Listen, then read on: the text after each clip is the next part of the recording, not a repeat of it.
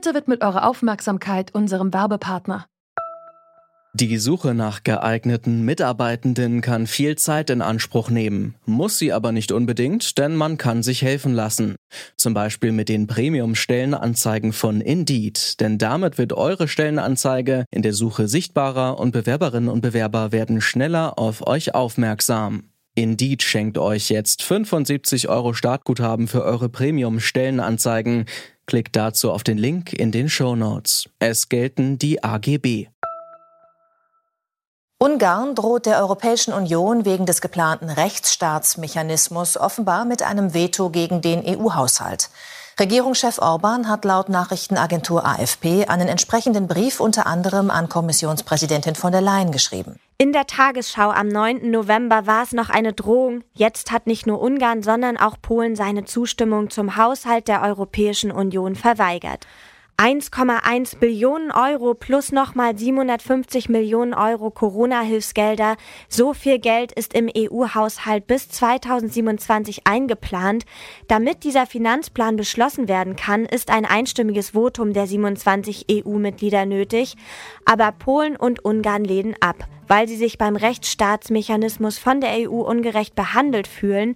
Wir wollen deshalb wissen, Polen, Ungarn und die E U. Passt das noch zusammen?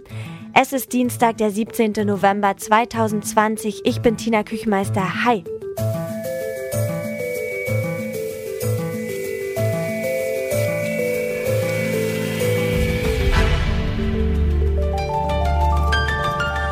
Zurück zum Thema. Die E U ist in den letzten Jahren durch viele Krisen gegangen. Wirtschaftskrise, Flüchtlingskrise, Brexit-Krise. Man könnte fast von einer Dauerkrise sprechen. Nun droht eine neue. Zwischen Polen und Ungarn auf der einen Seite und den übrigen E U-Mitgliedstaaten auf der anderen. Die E U-Kommission kritisiert seit Jahren, dass Polen und Ungarn rechtsstaatliche Prinzipien nicht einhalten und hat auch bereits Sanktionen angesetzt. Dabei geht es zum Beispiel um die Justizreform in Polen, durch die die Meinungsfreiheit von Richtern und Richterinnen immer stärker durch die Regierung eingeschränkt wird. Einige Monate lang konnte der ungarische Regierungschef Orbán sogar ohne Parlament regieren. Mit den Grundsätzen der E U hat das wenig zu tun. Und darum wurde beschlossen, dass Ungarn und Polen in Zukunft sanktioniert werden sollen. Das ist der sogenannte E U-Rechtsstaatsmechanismus.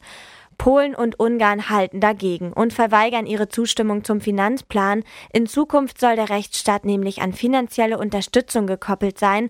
Harte Fronten also innerhalb der sogenannten Wertegemeinschaft.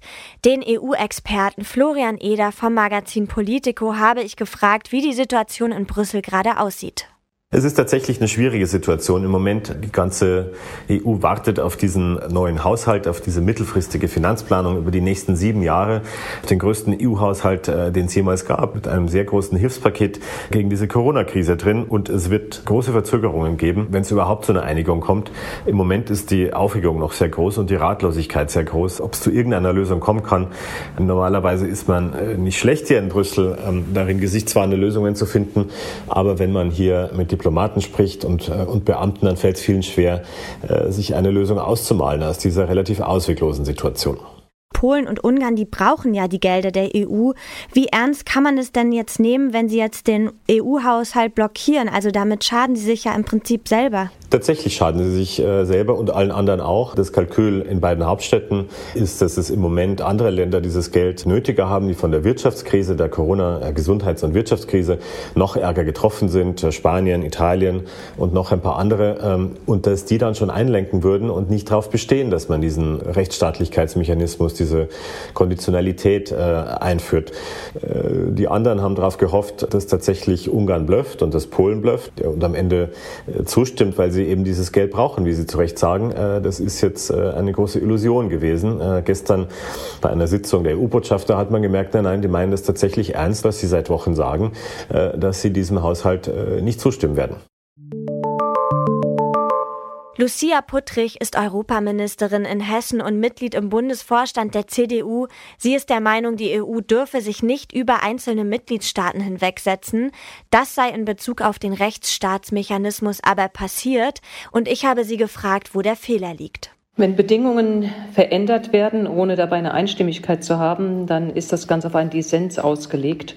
Und die Koppelung der Zahlung von Mitteln an Rechtsstaatskriterien oder ans Rechtsstaatsprinzip ist nicht mit Polen und Ungarn vereinbart worden. Aber letztendlich ist es doch so, dass die beiden Länder auch in den wichtigen Gremien also mitsaßen und sich dann dort auch auf einen Kompromiss zum Thema Rechtsstaatlichkeit geeinigt haben, oder?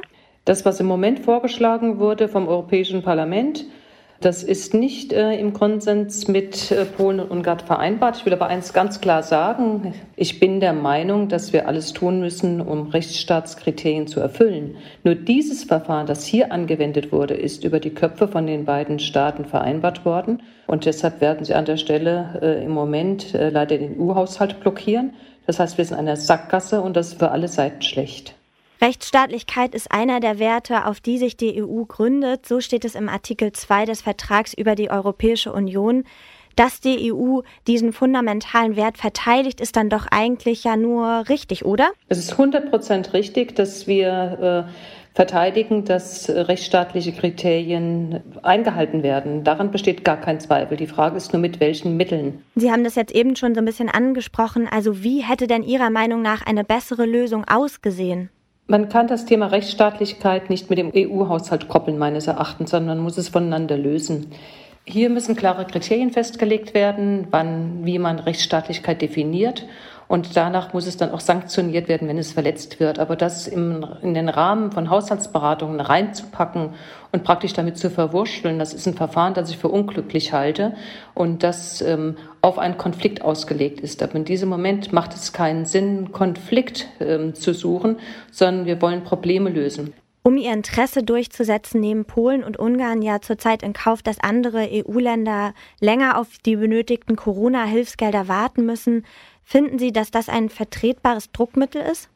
Ja, von der anderen Seite wurde ja auch ein Druck aufgebaut. Ne? Es wurde ja auch ein Druck aufgebaut, auch ein moralischer Druck ähm, erzeugt. Ihr müsst das jetzt akzeptieren, ansonsten würdet ihr ja damit verhindern, dass Mittel ausgezahlt werden.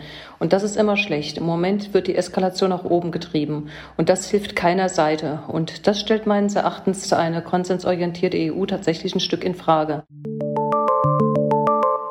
Über Lucia Puttrichs Kritik, dass Polen und Ungarn beim Rechtsstaatsmechanismus übergangen wurden, habe ich auch mit Florian Eder gesprochen. Seine Antwort? Na, das ist eine sehr eigenwillige Interpretation der Dinge. Äh, diese Haushaltsverhandlungen werden seit Jahren geführt. Äh, zweitausendachtzehn hat die Kommission diesen Mechanismus vorgeschlagen. Ungarn und Polen waren natürlich von Anfang an sehr skeptisch, aber dass sie übergangen worden äh, seien, dass sie nicht mitreden durften, das ist natürlich Unfug. Was wir äh, jetzt bemerken und was die E U jetzt bemerkt, ist, dass sie tatsächlich wieder in diese Falle des Einstimmigkeitsprinzips getappt ist, das bei vielen wichtigen Entscheidungen hier gilt. Ähm, da ist jedes Land, ob es ein kleines oder ein großes Land ist, ein wirtschaftlich starkes oder ein wirtschaftlich schwaches, gleichberechtigt und kann einfach mit einem Nein die Dinge aufhalten. Insofern sind es erstmal Ungarn und Polen, die im Moment mit den anderen umspringen, wie sie wollen und ihre eigenen Interessen da ohne große Rücksichtnahme auf die Bedürfnisse von anderen durchsetzen. Und jetzt nochmal zum Schluss äh, zusammenfassend gefragt, Polen, Ungarn und die E U, passt das noch zusammen? Bisher hat man aus beiden Ländern noch nicht eine Bewegung gesehen, die ähnlich wie in Großbritannien zu einer Abspaltung wäre für einen Austritt aus der E U. Das Argument war tatsächlich oft und lange, wir brauchen die E U, auch in Polen und in Ungarn, tatsächlich auch, weil ein Haufen Geld aus Brüssel überwiesen wird an die beiden Länder. Das ist jetzt ein erstes Mal, wo beide sagen, es ist uns jetzt erstmal egal, wir können auch ohne. Das wird bestimmt noch Folgen haben, die jetzt über die aktuelle Krise hinausgehen. Polen, Ungarn und die übrige E U, ob das in Zukunft noch zusammengeht, das habe ich auch Lucia Puttrich gefragt. Wir müssen alles dafür tun, dass das zusammenpasst. Wir haben uns gemeinsam dazu entschlossen, dass diese Staaten Mitglieder der E U werden. Das waren politische und wirtschaftliche Gründe. Die gelten nach wie vor. Wir wissen, dass wir gemeinsam stärker sind. Wir wissen, dass wir in einer E U auf die Herausforderungen der Welt gemeinsam bessere Antworten geben können. Und wir müssen gucken, dass wir wieder mehr zueinander finden, statt dass wir auseinanderdriften. Die Europäische Union steckt in einer Sackgasse. Ein Kompromiss wäre dringend nötig und der Konflikt wird am Ende vielleicht zeigen, wie wichtig es der E U ist, auch eine Wertegemeinschaft und nicht nur eine Wirtschaftsunion zu sein. Und wir werden wohl sehen, wie abhängig Polen und Ungarn von den Finanzmitteln der E U ist. Sicher ist aber, diese Verhandlung sollte nicht auf Kosten der Länder ausgetragen werden, die von Corona extrem betroffen sind. Für die gibt es durch die Blockade so schnell nämlich erstmal keine Gelder.